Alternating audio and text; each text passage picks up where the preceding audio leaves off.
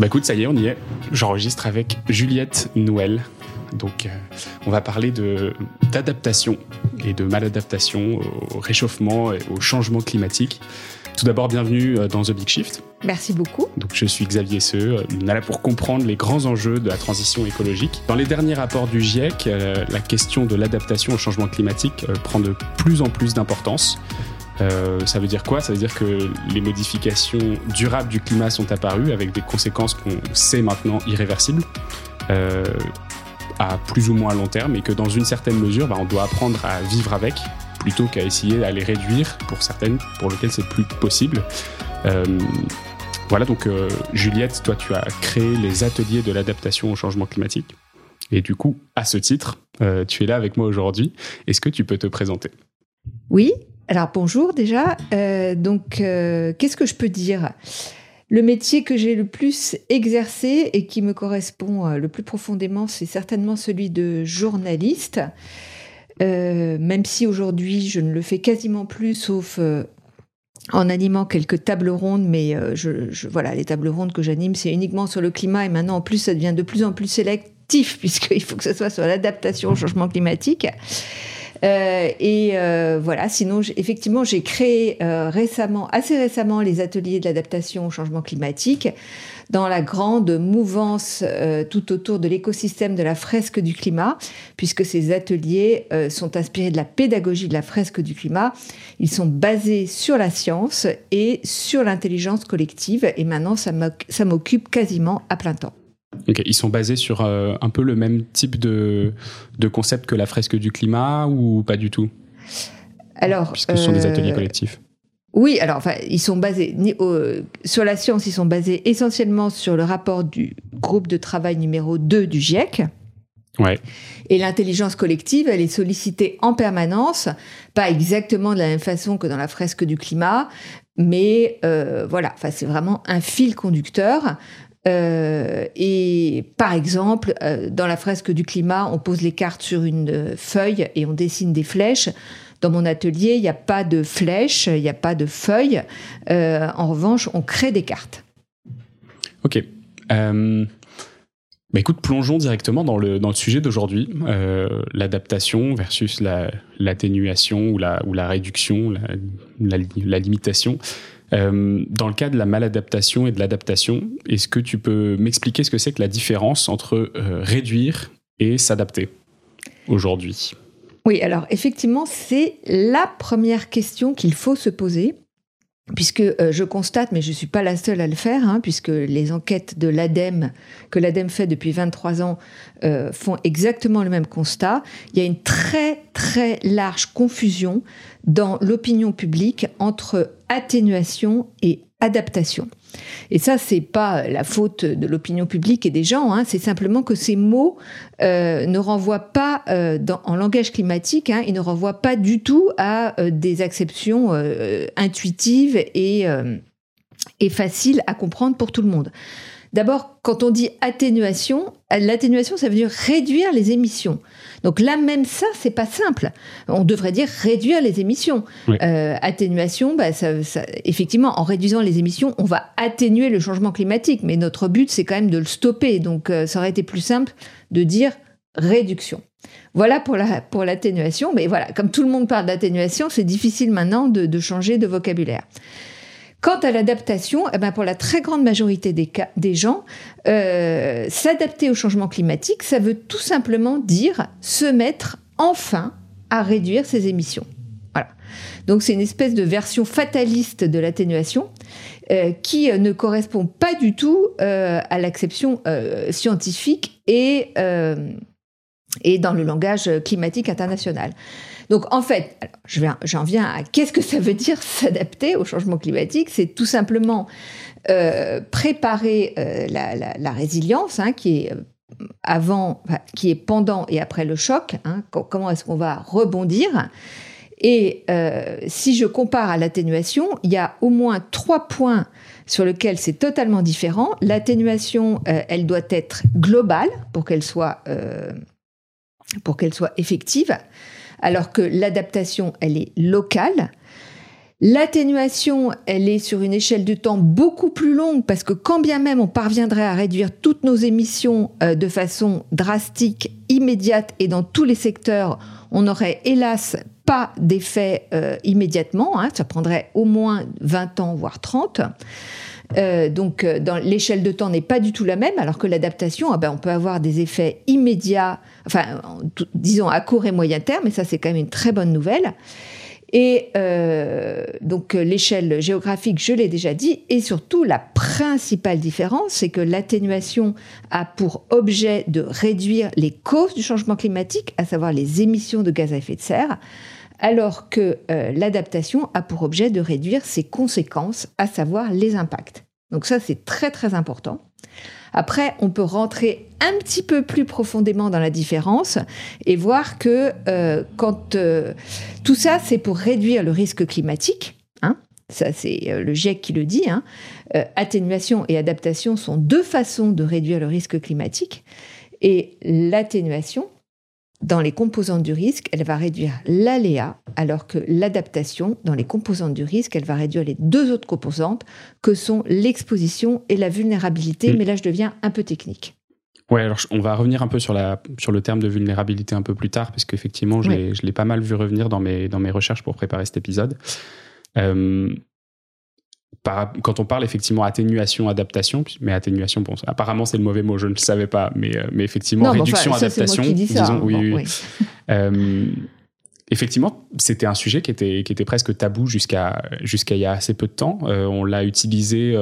alors, il a commencé à être utilisé au niveau scientifique dans les années 90, mais c'est beaucoup plus récemment qu'il est utilisé d'une façon grand public parce que notamment avec les accords de Paris, quand on dit il faut s'engager pour limiter la, le réchauffement climatique à euh, moins de 1,5 degré, on a presque l'impression que ça vient en contradiction ces deux, ces deux notions-là et que si, on, si on se dit OK, il faut faire de l'adaptation, c'est quasiment un aveu d'échec sur, sur, cette, sur cette réduction.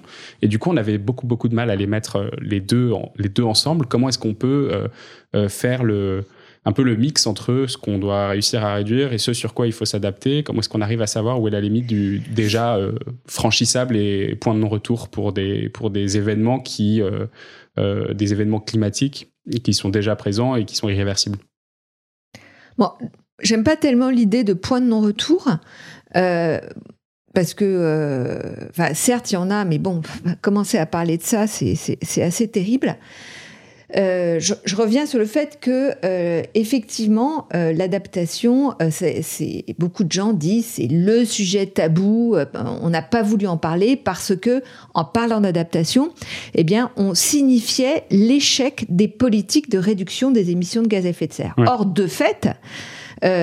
bien qu'on ne fasse que parler d'atténuation, on n'a pas réussi au niveau global, qui est le seul valable, à réduire les émissions, hors épisode exceptionnel type Covid.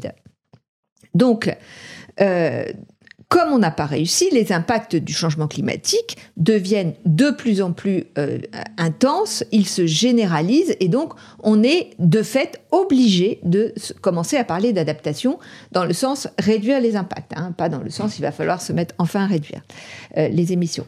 Et voilà, donc de parce qu'on ne fait rien sur la, ou pas assez sur la réduction, eh ben, euh, l'adaptation commence à sortir un peu de son, de son, euh, de son cocon euh, de tabou, si je puis dire.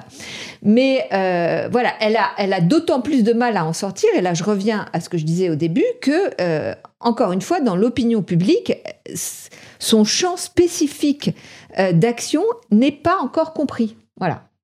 Et surtout, elle s'applique à des mesures qui sont pas encore existantes. C'est-à-dire quand on dit il faut s'adapter, on dit il faut s'adapter à des choses qu'on qu'on ne connaît pas forcément encore ou euh, il faut adapter une, société mais qui est une société du futur c'est-à-dire avec des décideurs politiques qui sont peut-être pas les mêmes avec des mesures euh, de politique ou des mesures sociétales qui vont être différentes. Et du coup on a beaucoup beaucoup de mal à je sais pas à, rendre la chose tangible. Et du coup moins c'est tangible plus c'est difficile à mettre en œuvre. Alors J'allais dire heureusement, euh, c'est peut-être pas le bon terme, mais euh, comme les impacts sont de plus en plus présents, euh, on va parler de la France, puisqu'on est en France, on a eu une, sécheresse euh, très importante l'été dernier, il y en a une nouvelle qui se profile euh, et qui vient s'additionner à celle de l'année dernière. Et donc, comme les impacts sont de plus en plus présents, eh bien, on commence à pouvoir mieux s'imaginer ce qui va se passer. À côté de ça, euh, cette prise de conscience, elle est aussi, euh, en tout cas dans le discours du côté euh, du gouvernement en France, puisqu'on a un ministre de la Transition, Christophe Béchu, qui a dit, il a, la première fois qu'il l'a dit, c'était fin janvier, hein, après il est beaucoup revenu, il a dit il va falloir s'adapter à un réchauffement de plus 4 degrés en France. Donc ça, c'est posé sur la table par un membre du gouvernement. Euh, cette, phrase euh, a été très mal perçue par une grande partie euh, de l'opinion, puisque justement, beaucoup de gens ont dit Ah, mais attention, si on commence à dire qu'on va s'adapter à un réchauffement de 4 degrés, ça veut dire que. de toute façon, on accepte que. Voilà, et qu'on baisse les bras. C'est pas du tout le cas. D'abord, mm. enfin je vais prendre la défense de, Christophe Béchu sur ce point. Euh, il a tout de suite dit, ça ne veut pas dire qu'on baisse les bras sur la réduction. Hein. C'est juste un acte de lucidité. Et euh, d'abord parce que euh, la, France n'est pas du tout dans les, clous de l'accord de Paris, si je puis dire. Hein. mais quand bien même on y serait, euh, bien, ça ne suffirait pas. Hein. Et même si les États-Unis ou la Chine l'étaient, euh, alors pas les deux, mais un des deux, ça ne suffirait pas non plus. Donc il faut vraiment avoir quelque chose de global. Mais euh, donc c'est lucide de se dire que il va falloir se préparer à ça, tout simplement parce qu'il y a ce qu'on appelle un réchauffement déjà engagé. même si on arrivait à réduire drastiquement, nos émissions, du fait de la durée de vie des gaz à effet de serre et notamment du CO2 dans l'atmosphère, eh bien, euh, voilà, le réchauffement euh, ne va pas, euh, pourra se stopper d'ici 20 ans dans les meilleurs des cas, mais il ne va pas se mettre, la température va pas se mettre à redescendre. Voilà. D'ailleurs, l'objectif de l'accord de Paris dont tu parlais tout à l'heure, qui était de ne pas dépasser 1,5 à la fin du siècle, on va le dépasser au début des années 2030. Maintenant, c'est officiel. Hein. Donc voilà, il faut s'y préparer. Et, euh, D'ailleurs, quand il a dit ça, Christophe Béchu, euh, il avait Renan Dantec à côté de lui. Donc Renan Dantec, c'est mm. un sénateur euh, socialiste qui a été un des premiers à, tirer la sonnette d'alarme de face, enfin en tout cas au Sénat et dans d'autres cercles évidemment, mais il a été l'auteur avec euh, Monsieur Roux d'un rapport sénatorial en 2019 qui s'appelait France urgence à s'adapter ou quelque chose comme ça. Et donc quand il était là à cette table ronde qui était organisée par par I4C euh, fin janvier et il a tout de suite dit oui euh, à Christophe Béchu, il a dit oui, bah ah enfin et en plus euh, non seulement il faut s'adapter à ça, mais en plus il faut que le gouvernement s'y mette et dise c'est le seul scénario possible. Bon, c'est pas ce qui se passe. Hein. De ce que j'ai compris, mais on attend encore le PNAC 3, hein, le enfin on attend encore. Le PNAC 3 va sortir, le plan national d'adaptation au changement climatique. On va avoir les grandes lignes, je pense, en juin. Euh, de ce qui est annoncé aujourd'hui, en tout cas par l'IGEDD. Euh, fais beaucoup d'acronymes. voilà, bon, j'arrête avec les. Bon, mais en tout cas, c'est que. Enfin, Béchu a dit il y aurait un, euh, un scénario plus 2 degrés et un scénario plus 4. Mais alors, ça pose aussi, enfin pour moi, ça pose une grosse complexité, le fait d'avoir deux scénarios, c'est-à-dire de dire on a un objectif de degrés et en même temps on doit se préparer à un objectif 4 de, enfin un objectif à une réalité potentielle 4 degrés. En fait, quand on va mettre en place des politiques climatiques, on va les mettre en place pour répondre à un des scénarios, pas aux deux. Ou alors, ça veut dire qu'on est, enfin, on peut pas être dans le, on peut pas être dans la même ambition avec un scénario à 2 degrés, un scénario à 4 degrés. S'il y a deux scénarios qui coexistent, comment est-ce que c'est possible? Ben, Tout à fait. Alors après. Euh, je ne suis pas, c'est pas moi qui, décide de, de s'il faut un ou deux scénarios. Pour moi, c'est assez incompréhensible. Je suis tout à fait d'accord avec toi et, tout à fait aligné avec ce que, ce que dit Dantec.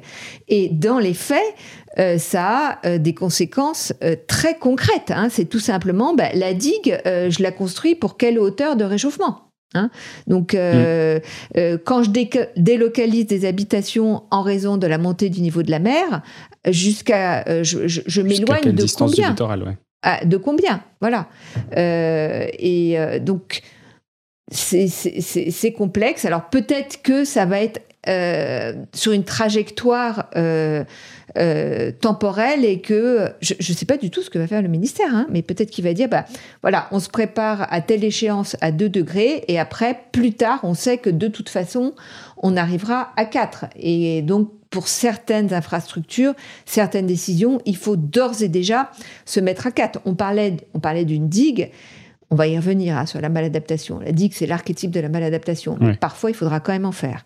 Donc, euh, peut-être que les digues, comme ça a un coût quand même économique très important, autant la faire tout de suite à la bonne hauteur. Ouais. Ok. Et euh, est-ce que tu sais qui travaille du coup sur ce PNAC, le plan national d'adaptation au changement climatique? Et euh, s'il sort en juin, est-ce que toi, tu as déjà pu mettre la main sur ce qu'il va contenir ou... Alors, euh, il y a eu un rapport interministériel qui est sorti il y a un mois ou deux, qui s'appelait donc écrit par le, ce fameux IGEDD. Alors là, tout d'un coup, j'ai plus le, le, la signification de l'acronyme, puisque I, ça veut dire, eh bien, je ne sais plus. Institut. Non, justement, ça ne veut pas dire institut. Inspection générale euh, quelque chose comme environnement et développement durable. Bon, bref, c'est un rapport qui a été fait par, euh, donc ça émane du gouvernement, qui était une sorte de benchmark, euh, sauf qu'ils avaient employé le mot français pour benchmark, qui m'échappe là, et ils ont été regarder ce que faisaient plusieurs pays, notamment européens, en termes d'adaptation au changement climatique, et pour s'en inspirer, euh, éventuellement, oui, parce qu'ils en tiraient quand même des leçons. Hein, dans le, donc là, si, quelqu'un met la, main sur ce rapport, en tout cas, il ressortait que nous, en France, on était, euh, on n'était pas tout à fait euh, au point sur cette question. Et je pense que le PNAC 3 va tirer les leçons de ce, de ce benchmark. Tu commençais à me donner des exemples d'adaptation. ce que je trouvais intéressant, d'ailleurs, avant qu'on parte là-dessus, c'est euh, ce que j'ai compris de ce que tu me dis, c'est qu'en fait, on ne peut pas créer une adaptation à partir de quelque chose qu'on ne connaît pas. Donc, euh, ce qui va arriver dans le futur, le principe de l'adaptation, c'est d'essayer de, de, se caler à des incertitudes dans le futur. Et donc, en fait, que euh, l'objectif, ce serait pas de faire les adaptations idéales, mais juste d'éviter des maladaptations.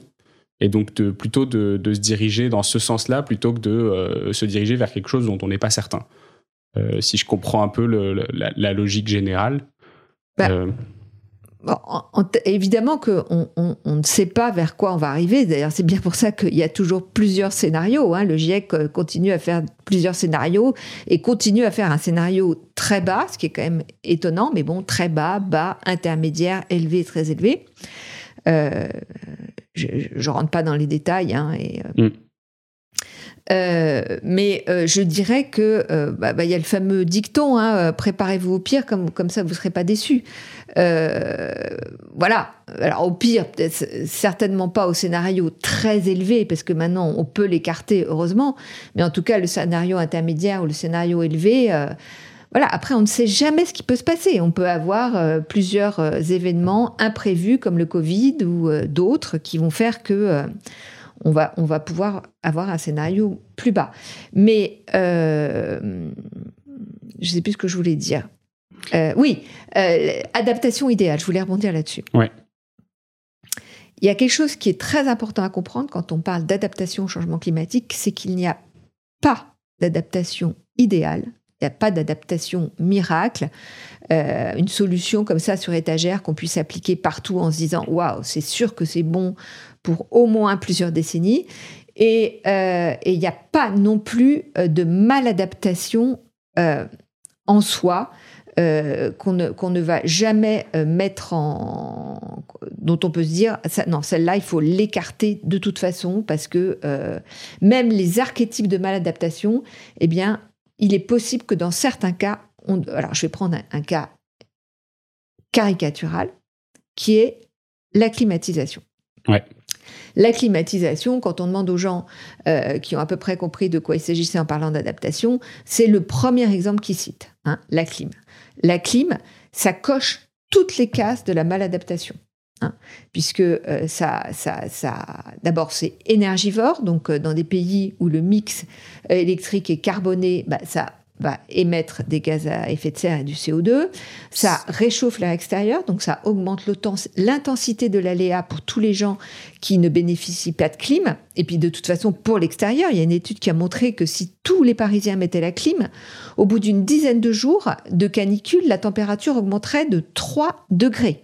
Hein et donc ça veut dire euh, consommer encore plus, pouvoir refroidir encore plus, et donc on est sur un cercle vicieux complet. Voilà. Donc euh, et puis donc pour tous les gens qui n'en ont pas, c'est pas juste et équitable. Hein. Et euh, et puis en plus les, vieilles clims, enfin et même les rejettent des, des gaz à effet de serre qui sont extrêmement puissants. Est-ce que ça veut dire que il ne faut plus du tout qu'il ne faut pas du tout utiliser de climatisation, mais absolument pas.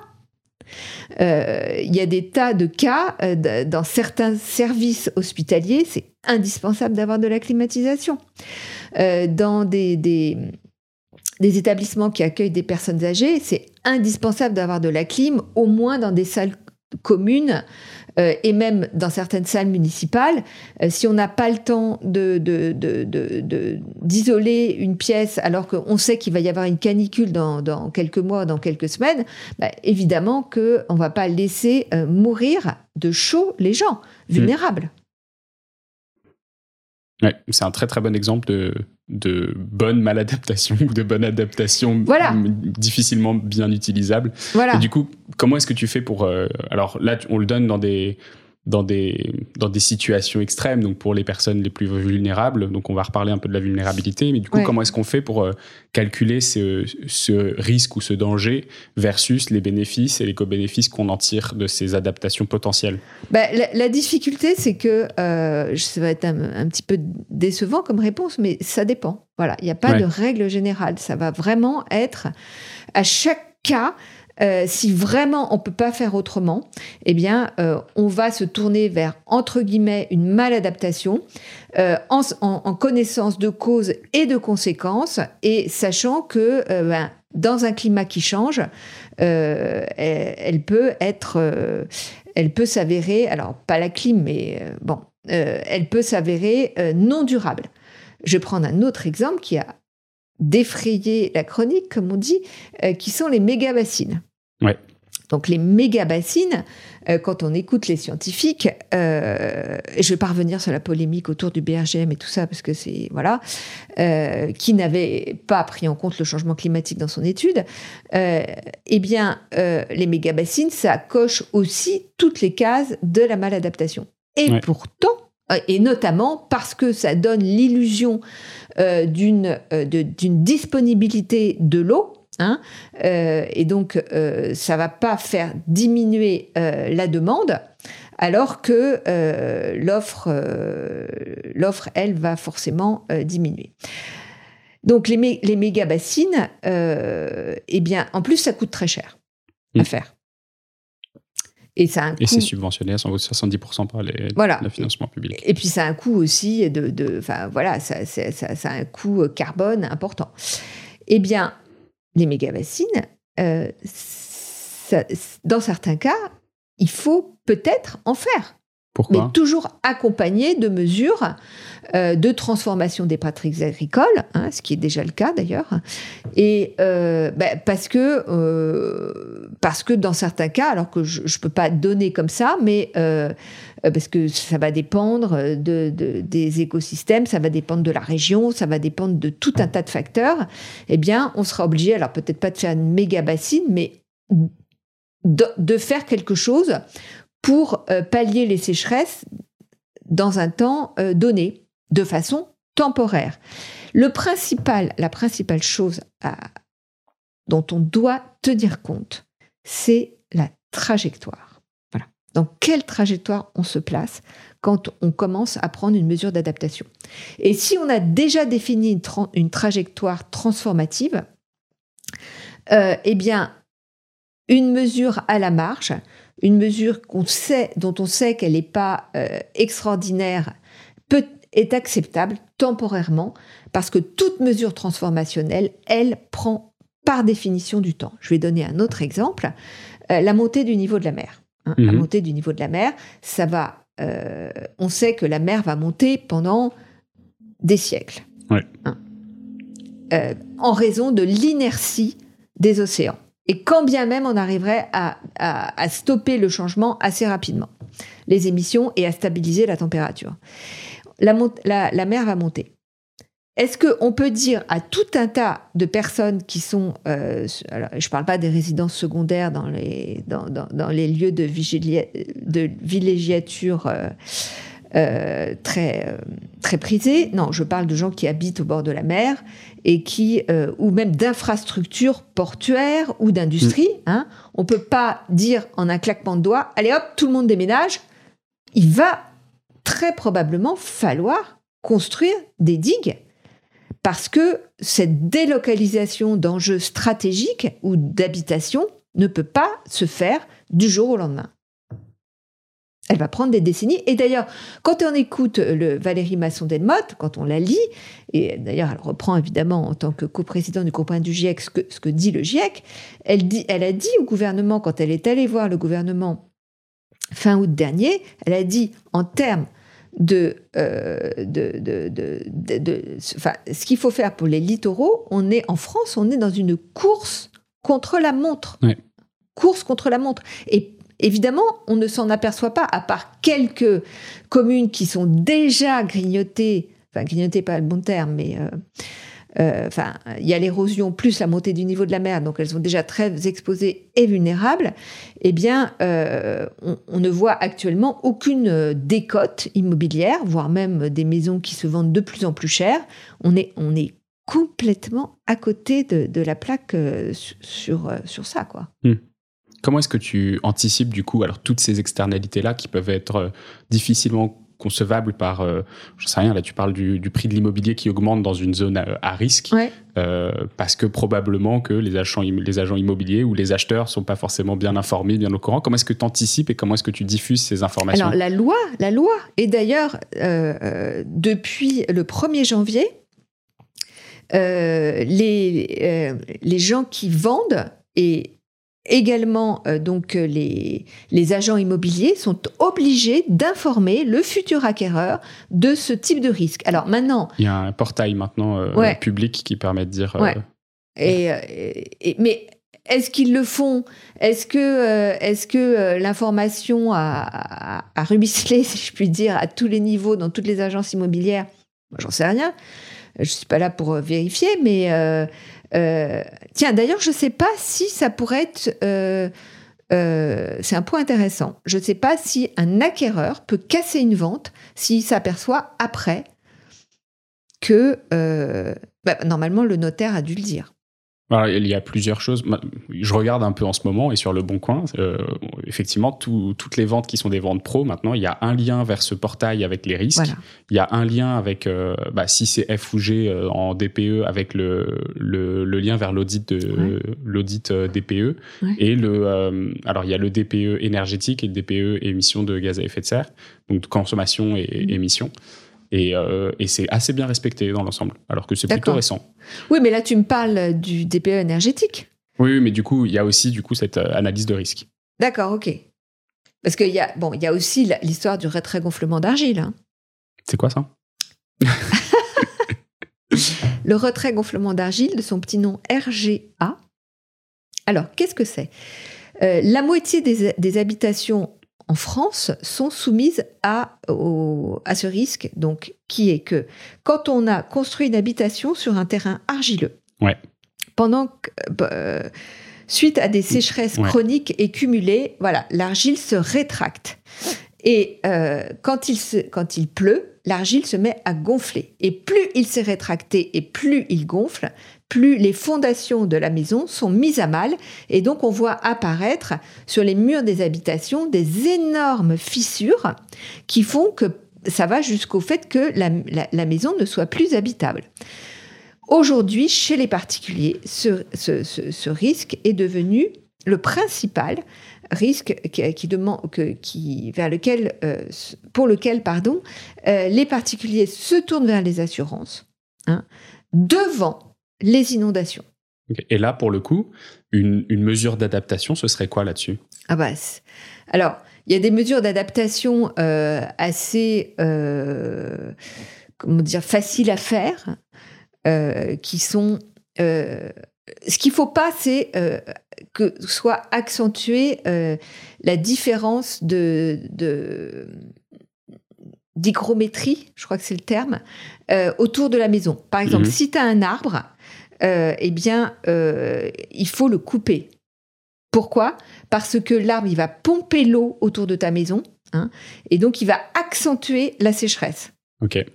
Euh, tu peux aussi euh, faire euh, autour de ta maison une, une margelle de environ un mètre de large qui fait que tes murs seront, enfin, le tour de ta maison, voilà, voilà. Non, ah non, non, non, non. une, le terme m'échappe. Enfin bon, bref. Un drain. voilà, non. En fait, il faut artificialiser sur, sur une largeur de 1 mètre tout le pourtour de ta maison pour pas qu'il euh, y ait d'eau qui, qui, rentre le long euh, de ton mur et qui, euh, qui, accentue, qui accentue le, phénomène. Après, une vraie adaptation à ça, déjà, la, première que je viens de dire, c'est-à-dire couper les arbres, hein, c'est assez spécial. Hein. Bah, c'est contre-intuitif parce que, un, bah, c'est mauvais pour la biodiversité. Deux, un arbre te fait de la fraîcheur l'été. Mm. Donc, euh, on voit que parfois, euh, on a des mesures qui, sont, euh, qui vont venir un peu choquer d'autres enjeux.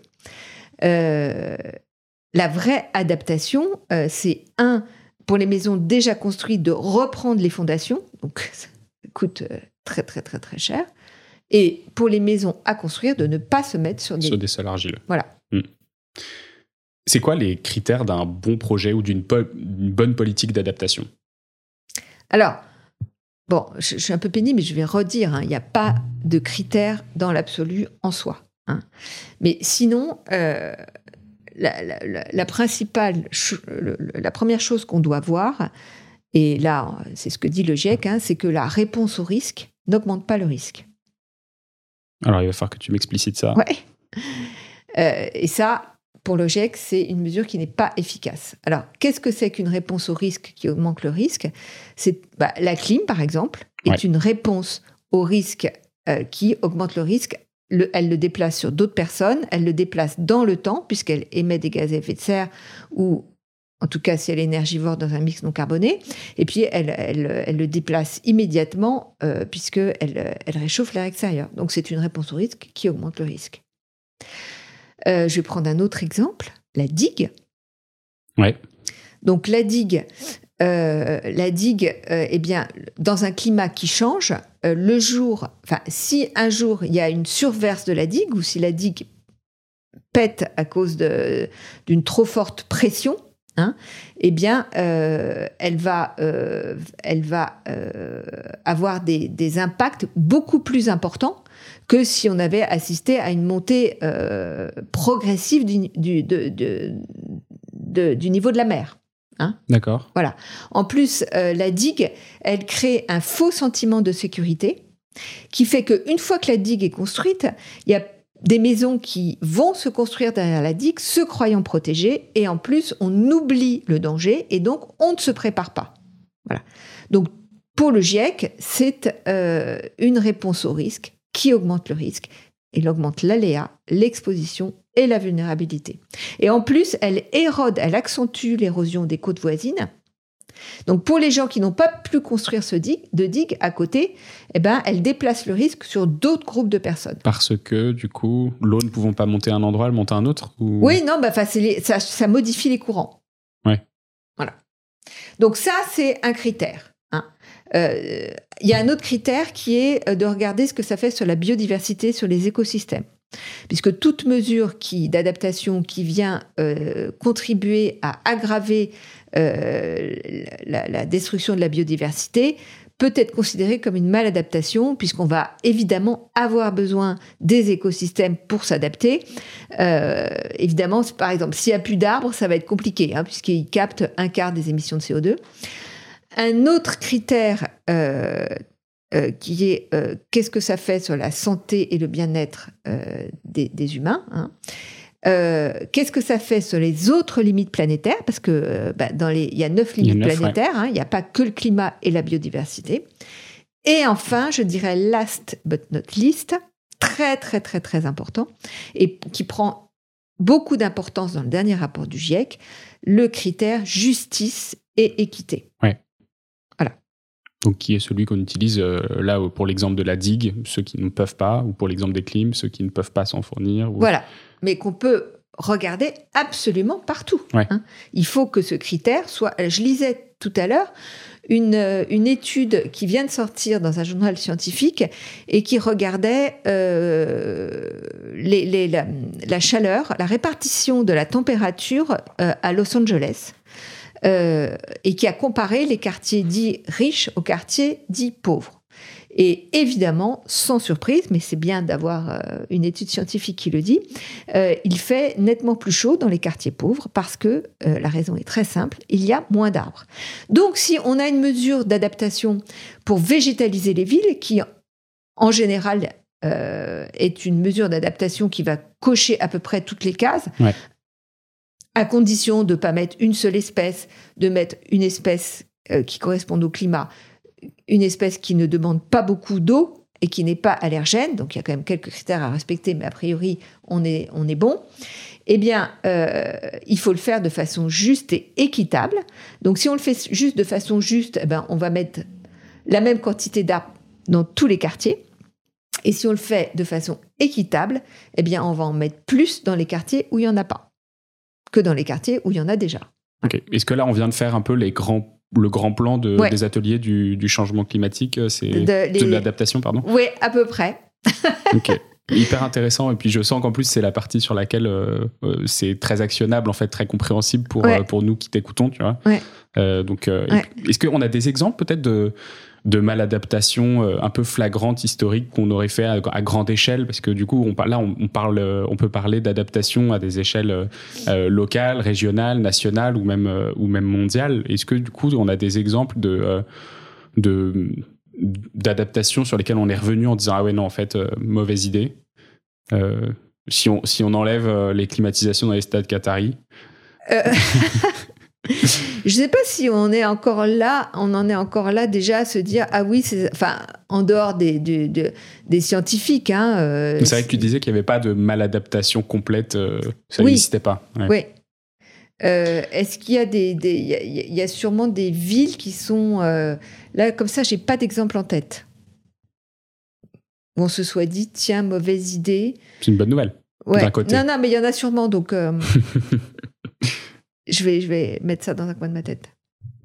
Ok. Euh, bah écoute, on arrive, à la, on arrive à la fin de cet épisode. Est-ce qu'il y a une chose dont on n'a pas parlé euh, que tu aurais, aimé, euh, aurais aimé mentionner ou pas? Des exemples en plus qui t'ont marqué ces, derniers, ces dernières semaines? Bah, Des exemples, il y en a en permanence. Hein. Enfin, ce qu'il y a aujourd'hui, c'est que on ne on ne, lit pas encore les choses sous l'angle de l'adaptation. Donc on, mm. voit tous les jours dans la presse des tas d'exemples euh, de, secteurs qui euh, commencent à subir les impacts du changement climatique. Bah, moi je pense à, ce maire d'une région... Euh, qui, du maire d'une commune qui interdit l'accès à la nappe phréatique à, une usine Coca-Cola pour est-ce que ça c'est une mesure d'adaptation? Parce que euh, on pouvait pas avoir suffisamment d'eau et pour produire du Coca-Cola et pour euh, alimenter les foyers. Euh, est-ce que c'est une mesure d'adaptation Alors c'est le maire de Grigny, en l'occurrence.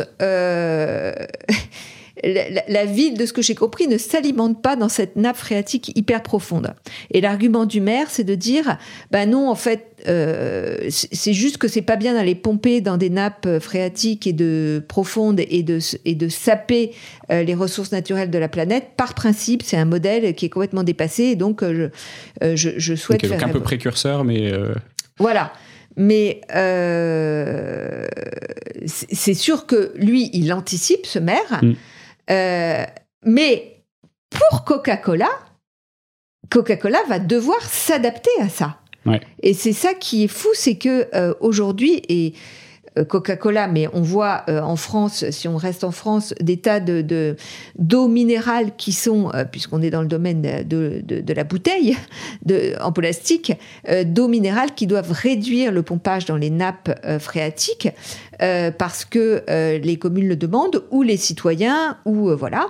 Et est-ce qu'elles ont anticipé ça pour ce secteur d'activité? Je dirais qu'il est, il est temps de voir comment est-ce qu'elles vont pouvoir s'adapter à cette nouvelle donne. Mm. Mais il y a plein d'autres exemples.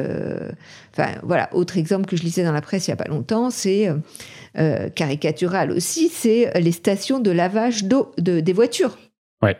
Voilà, qui doivent, ont dû fermer l'année dernière et qui disent, bah, nous, qui, qui disent, bah, euh, qu'est-ce qu'on va faire aujourd'hui Il y a qu'un tout petit pourcentage de ces stations qui ont le droit de, fonctionner parce qu'elles recyclent l'eau. Hein? Mais le temps que toutes les stations de lavage euh, s'équipent d'un système de recyclage de l'eau, ça ne sera pas avant 10 ans. Hmm. Et la question, c'est est-ce qu'on a vraiment besoin de laver nos voitures? Ouais. Bah écoute, c'est une très belle conclusion. Est-ce qu'il faut vraiment laver nos voitures? Non, mais euh, très très très très intéressant et je pense qu'on va avoir pas mal de questions euh, sur euh, sur cet épisode. Donc, je vous pouvez les poser sur Spotify, vous pouvez les poser sur sur les réseaux sociaux, vous pouvez m'envoyer des messages sur LinkedIn pour ceux qui aiment bien poser des questions. On répond à tout et puis s'il y en a pour lesquels j'ai pas de réponse, je les poserai à Juliette pour vous. N'hésitez pas à faire un tour sur le site des ateliers d'adaptation au changement climatique ADAC, euh, de leur petit nom. ADAC. C'est ADAC.fr du coup? ADA Non, non, non, non, non, c'est des ateliers de l'adaptation au changement climatique. Euh, voilà, enfin sur mon LinkedIn, il y a un accès. Euh, on peut y aller. Nickel. Bah, sur le, sur le LinkedIn de Juliette Noël qui sera en description de l'épisode. Merci. Si vous êtes encore là, vous êtes notre, épisode, notre auditeur préféré. Euh, et du coup, je vous invite à aller euh, laisser des petites étoiles sur votre plateforme ou à laisser un commentaire. Ça nous fait plaisir et en plus, ça nous aide à progresser. Merci beaucoup et puis à la semaine prochaine, on sera avec Pierre-Ambroise Boss, le champion du monde 2017 de 800 mètres. Vous allez comprendre pourquoi. À bientôt. Merci beaucoup. Au revoir. C'est la fin de cet épisode de The Big Shift. J'espère qu'il vous a plu et que vous en avez retiré quelque chose pour votre vie quotidienne. C'est ça le plus important. C'est beaucoup plus simple de parler du sujet sensible de l'environnement quand ses amis ou sa famille sont vraiment informés. Alors partagez le plus possible The Big Shift, ça aidera tout le monde. Et si vous avez des questions, des sujets que vous souhaitez qu'on aborde, des invités que vous voulez entendre, ou tout simplement que vous voulez qu'on discute de cet épisode, envoyez-moi un message sur LinkedIn. The Big Shift est produit par Echoes Studio. Si vous avez un projet audio, contactez-nous sur www.echoes.studio. Merci d'avoir écouté jusqu'au bout. Je vous retrouve très bientôt pour un nouvel épisode.